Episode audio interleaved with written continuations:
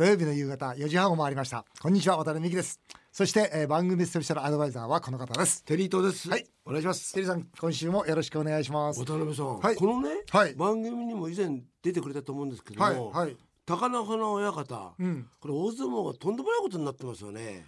本当ですよね、ええ。これあのーなんですこのラジオネーム、はい。山本さんからもですね、ええ。実はメールいただいたんですが、はいはい。貴乃花親方といえば、この番組にもゲストに出ていますが、はいはい。えー渡辺さん親方はどんな人ですか？今何を考えていると思いますか？ってことなんですが僕はあのあれなんですよ大相撲のガバナンス委員会の委員だったんですよ、ちょうどあの八百長問題があった時に、まあ、公益法人としてえーこれからまあ大相撲はどうあるべきかということでずっと委員をやってまして、えー実はいろんな親方とお話ししたんですが、一番まともまあ変な話ですけど、正論をしっかり言われるのは貴乃花親方でしたね。うん。そして貴乃花親方のその部屋もずっとこう見るんですよ。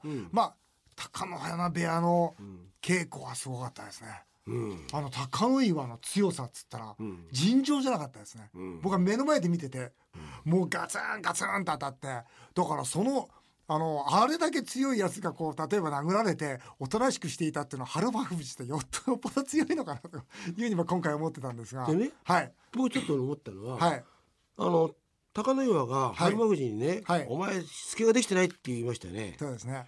あれに一番カチンときたのは親方だと思うんですよ。でしょうねしつけするのは。15歳からずっとね、高野岩を育ててきて、うんということは俺か、うん俺のしつけが悪かったのか、春の文字っていうふうに親方は思うわけじゃないですか。まあ教会の方が、うんあの二人の親方に春の文字の親方、そして、ん。ね高野岩の親方それぞれ集めてきて、まあ話を聞いたら、ん。よく分からないっていうふうに親方が言ったっていう高野岩の親方がコメントが出たんですけど、うん。あのよく分からないっていう言葉って、ん。そんな事情聴取の中で分かんないってこと言うわけないじゃないですか。あの時教会がもしかしたら、そのなんかもみ消しというかね、もう場所が近いから、もうちょっとここは穏便にということで、ちょっと待ってくださいよ、これ穏便にしたらうちの高野岩が殴られとんじゃないですかっていうようなことを思ってあそこでまあそれよくわかんないというかそういうことじゃないでしょっていうことがああいう形になったのかなとそうなんですよね。けどです僕はそのガバナンス委員会やってた大変古い体質でした。まあそれがまあ徐々に変わったとは聞いてますけども、やはりあのままの古い体質であったとしたらですね、高野花さんはこのままじゃいかんと。これを機会に一石これを投じようというふうに思ったんじゃないかなと思うんですよね。これだけ言えるのは、はい高野岩関には何が何でも次の場所では勝ってほしいね。そうですね。うん。堂々とね。勝負ってやっぱ勝たないとね、ん勝つことが正義だからな。だ。仲いいんですよ親方と。仲いいっていうかまあ何回かお会いしてますけど。電話してみたら？電話電話できる？からいやどっちかっていうとど奥様の方がおいいよ恵子ちゃん。奥様の方がなんか話はずっとしてたんですよ。結構ちゃん電話してみて。どどどうなってんの？電話知らないけどしてみましょうか。電話してみて。でどどうなっちゃってんのよ ね。えわかりました。あまあねおしいもの食べに来たら旅へって。まあ近々ねええ。結果出ると思いますから。ええお願いします。はいいや見守っていきたいというふうに思います、えーさて CM の後はこうしたらどうよです、えー今回は先日私が見てきたある舞台にちなんでのテーマです。ぜひお楽しみになさってください。土曜日だけにこうしたらどうよ。舞台鑑賞が趣味の一つの渡辺美希さん。先日この番組にもゲストに来てくださった演出家で俳優の拓磨孝之さん。作演出の新作舞台秘密を鑑賞されたそうです。拓磨さんの舞台はタブーを題材にしそこに生まれる人間愛に迫ることで多くのファンがいることで有名です。今回の舞台のテーマは冤罪。渡辺さんも大いに感動し考えさせられたそうです。そこで今回はこんなテーマを用意しました。冤罪対策こうしたらどうよ。死刑制度に賛成？反対？冤罪の問題を突き詰めるとたどり着くのが死刑制度です。日本でも袴田事件をはじめ死刑判決確定後再審が認められ死刑囚が釈放となった事例があります。イギリスでは死刑執行の後に真犯人が見つかりこれをきっかけに死刑制度が廃止されました。現在世界198カ国中140カ国で死刑が廃止されています。死刑廃止の最大の理由に挙げられるのが冤罪です。万一冤罪だった場合死刑は取り返しがつかない罪とされる点です。一方死刑存続の論理的理由の一つが重大犯罪の抑止です。死刑になってしまうという罪自体があることが心理的抑止として働くとされる考えです。実際に死刑執行を命ずる法務大臣が毎回就任時に自身の見解を問われる問題でもあります。この難しい問題法務大臣にいつの日かなる可能性もある政治家の渡辺美樹さんそして心理学を研究するテリー伊藤さんはどう考えているのか。こうしたらどうよ。今回は冤罪対策こうしたらどうよ。死刑制度に賛成反対です。えー、ということで私実は先日田熊孝之さんの作演出の舞台を見てきました。田熊さんの演出、えー、作品はですね、えー、劇団東京セレソンの頃からですね実はずっと好きでして「あの口づけ」っていう作品とご存知ですか？いやすみませんとっても素敵な作品で僕これ何回見たか分かんないんですが。ね。渡辺さんすごいですね。舞台はねよく見てるそう好きなんですよ。で今回は「秘密」という書き下ろしの最新作でしたあの主演は戸田恵子さんと拓磨孝之さんでとってもいい舞台だったんですが、まあ、簡単にお話ししますと、はい、自分の身内が冤罪の被害者になってしまったらとその時の家族愛が描かれていました。まあ、あらすじとしましては戸田さんと拓磨さんが、まあ、兄弟でして、えー、この兄弟のお父さんが無罪で死刑の判決を受けていてその結果拓磨さんと戸田さんは兄弟は全国を逃げ回ったという経験がありました。そしてその戸田さんがですね実はお母さんになった後にやはりまた殺人で冤罪となってしまうんです。えー、自分のような思いはさせちゃいけないということで本当に愛する娘をですね養子に出してしまってそして25年ぶりに再会するんだというその絵が舞台になっているんですが、まあ、ということで今回冤罪から死刑制度ということを大変考えさせられたんですが、えー、私のテリーさんもえー、死刑制度に賛成か反対か指針書いてきました、えー、それでは同時に発表しましょう、はい、それでは同時にいきます。テリーさん用意ドン賛成ですか？僕は条件付き賛成ということなんですがこれテリーさん賛成賛成ですね。賛成ですか？はい、はい、どどんなあのご意見をお持ちですか？僕ね、はい、先ほど今ナレーションの中で、はい、あの冤罪。はい。そしてもう一つその抑止力っていう言葉ありますけども、はい、抑止力実はあんまりないと思います。あの、実は抑止力もないし、冤罪もそんなに実は多くない。それよりも、まあ、例えば最近の例で言うと、ザマのね国に殺害した事件がありましたよね。はい、あの犯人をどうして例えば被害者の方とか、うん、どうしてその生きさせていく？で彼自身が、うん、あの生かすってことは、うん、まず生かす意味がよくわからないんですよ。うんうん、あのというのは生かすことによって、うん、死ぬよりも重い、その反省を込めて、その生きていくという、まあ、終身刑の中でね、なるんだったらいいけども、全くそういう気持ちもない、例えば小学校池田小学校も、あの時もまあ彼は死刑になったんですけども、全く反省もしない、とっとと殺してくれって言ってるわけですよ。そういうふうに考えると生かすことによって反省をするのかっていうと、それも感じられないなっていうふうに思って。と、あとは冤罪もちろんあのイギリスの件もあるんですけども、今 DNA 鑑定で、あのすごくそのまあ高度が、冤罪の、ね、率がすごく下がってるっていう現実もあります。でもう一つね以降古畑任三郎とか刑事コロンボなんかの映画見て、まあ、2時間ドラマもそうですけども、うん、犯人が「犯人です」って言ってそれもパトカーに捕まって 去っていくわけです、うんうん、去ってた、はい、あそこからスタートしますよ、あそこから自供を翻しますよね、うんうん、で今はもうものすごくたくましいです。犯人が、あのなんか捕まったじゃあどうしたら自分は冤罪だっていうふうに今後言っていこうというふうに計算しながら生きてるという、そういうふうなことも考えると、ちょっと待てよと、法律よりも人間の悪巧みの方が進歩しちゃってる、まあ、それこそね、あの振り込み詐欺なんかもそうなんですけども、法律以上に悪いことの方が進歩してるとなると、僕はそのこう死刑みたいな制度があった方が、まあ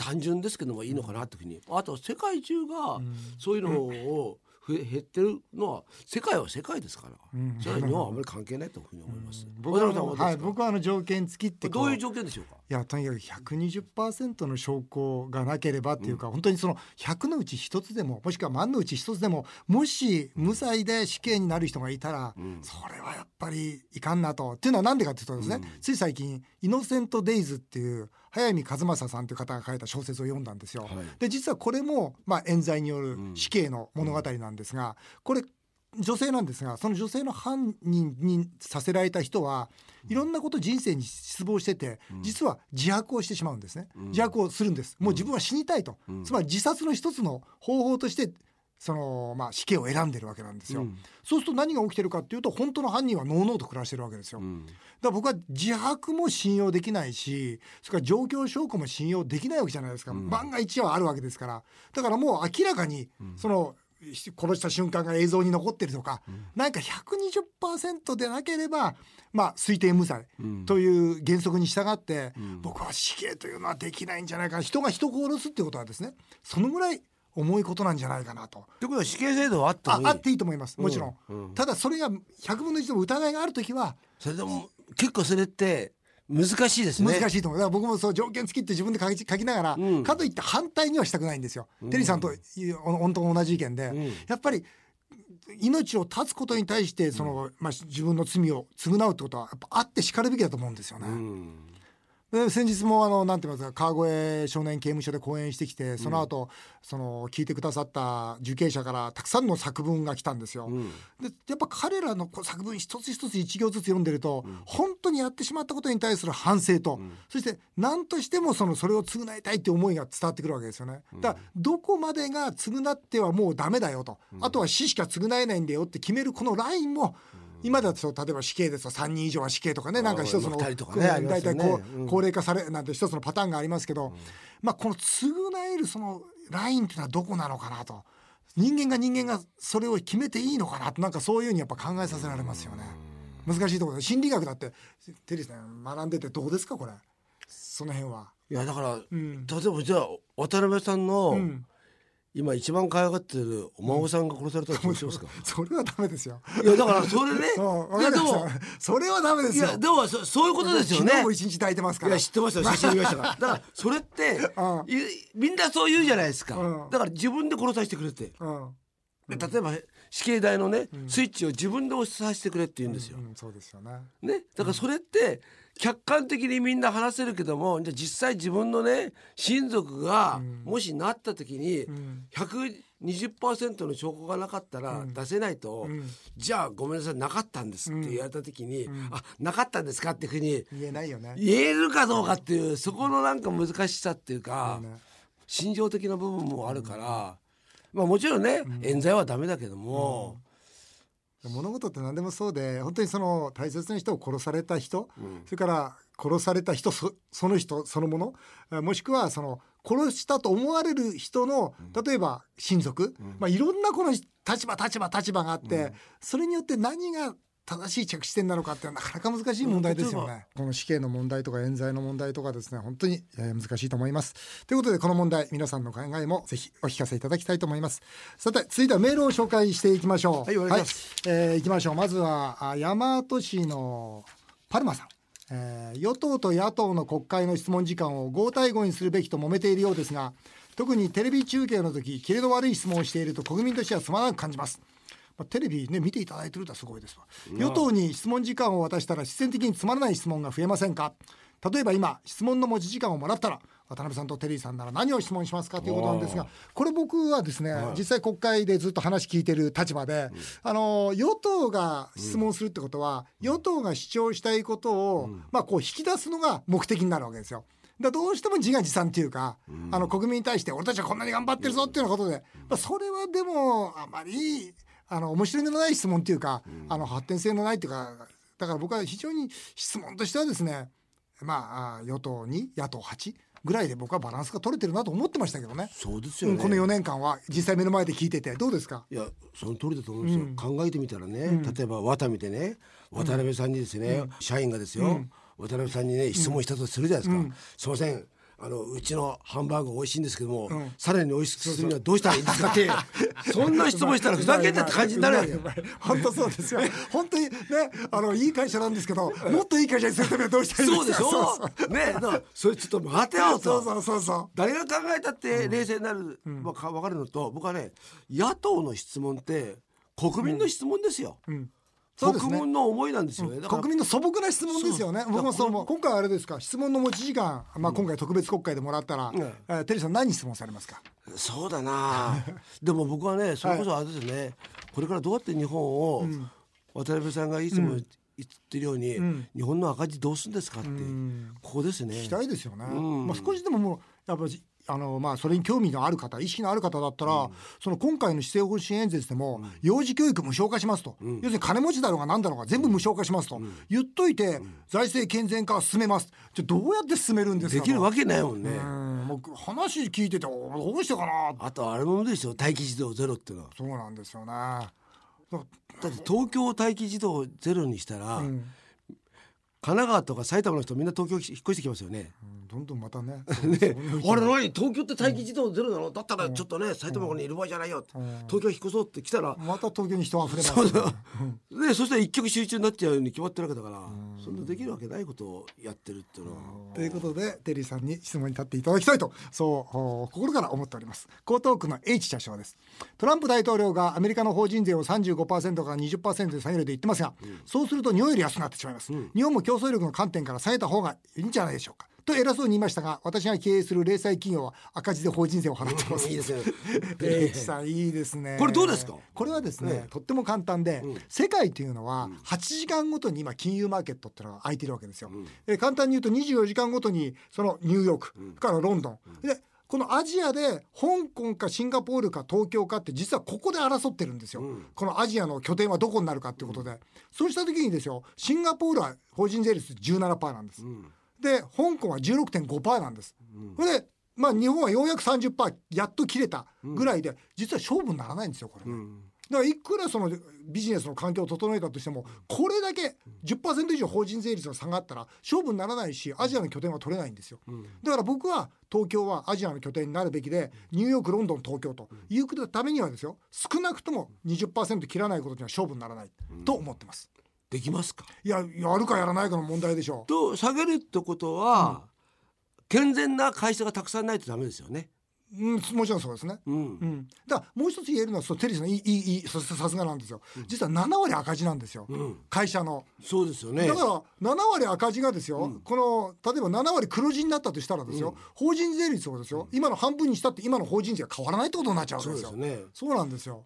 ただ、ほら優秀なところは、うん優秀じゃないですか。うん。会社って、ん。だから今やったら、うん。70%は赤字でしょ、うん赤字。と今の状況だと30%がどんどんどんどん黒字になってって、うん。70はん。ずっと赤字のままという現実があるじゃないですか。うん。これはまあ雇用問題も全部そうですけども、正社員を取らないとか、ね正社員を減らすとかっていう、ん。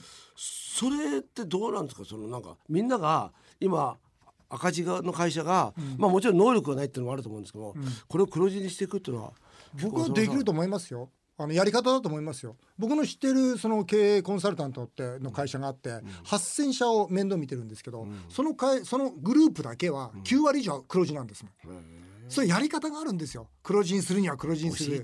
もう教えますよ。だから今一生懸命それ教えてるんですが、それをちゃんとやれば黒字になれば、ねみんな日本中の会社が黒字になったらもう。ほらもう法人税いっぱい入ってくるわけですよね。ねそういうのはずっといいじゃないですか。それはそうですよね、上げることですよね。そう。だから税率は下げても税額は増やすと、これがいい経営ですよね。ね。うまいですねさすがね。ありがとうございます。この得意な分野ですからね。そうそう今得意な分野です。得意分野ですよね。じゃあ得意じゃない分野に行きます。いやいやそんなことない埼玉市の岩田さんです、はい。流行語大賞のノミネートが発表されました、えー私はテレビやニュースしか見ず。私も本当同じですよ。あとは車の中でラジオを聞くような生活をしています、若者が使うインスタ映えやあ豊田真由子前議員の違うだろうは知ってましたが渡辺さんはブルゾンちえみさんの35億知ってましたか？そんなことも知らないの？とテリーさんに叱られてる時の渡辺さんが好きですってことなんですが、うんいや僕ね、あれなんですよ。熱海の創業祭ってありました。お祭りがありまして、そこでそのブルゾンちえみさんを真似した社員がですよ。なんとかかかったかあ本人が来たわけじゃないんですね。本人じゃなくて真似して。でえー、渡辺も創業者の資産は35億でとかってなんかまたいろいろ言ってるわけですよ、うん、なんとかとか。35億よりもっとたくさんあんのになとか思いながら聞いてたわけですよ。ちょっと待ってください。ちょっと待ってください。いやいやささまだ話続きじゃないですか。えー、そんなにあんの？35億じゃないと思いますよもうちょっとあると思いますよ。何そのまた勝ち誇ってる。違う何その超上から見てるの？違う。えー、ででもそうそう思ってたの。うん、でだけどすごくうまくできてたんで、うん、よく考えたなって、うん、って言ったら、え知らないんですか、あのブルゾンちえみさんのギャングですよってから、僕は今今持ってですよ。今持ってブルゾンちえみさんが35億って言ったのは一回も見たことないです。ああなるほど。別にいいですいいですよ。いいですよ、そんなもん知らなくていいですいいですこれもうね。35億って何なんですか、ね、35億人なんですか？円なんですか？人なんですか、ああいいんですいいんですか、ね、そんなこと知ってるよりも、35億円以上持ってるのがよっぽどいいんですから。そんなもん関係ないです。そんなもんね向こうが35億円もあるんですよ。頭下げてきますよ。35億回 あれですかテリーさんやっぱこういうはもう当然演出家のお仕事ですから、うん、アンテナこう高く持たれてますよね。そうでもないですよ。そうでもないです、うん、あんまり立てる必要もないかなって、そこそこ。そこそこ、うん、僕はねあの時代とネタ振りしてるだけですから。ああなるほどね。うまいこと言いますよ、ね、今年ももう終わりですけど来年は本当に明るいね、うん、なんかそういう流行語大賞が出るそんな日本だといいですね。そうですね、うそれはそうですね。いつ時代もね。はい。あっという間にお時間となってしまいました。以上メール紹介でした、えー、テリーとさんまた来週もよろしくお願いします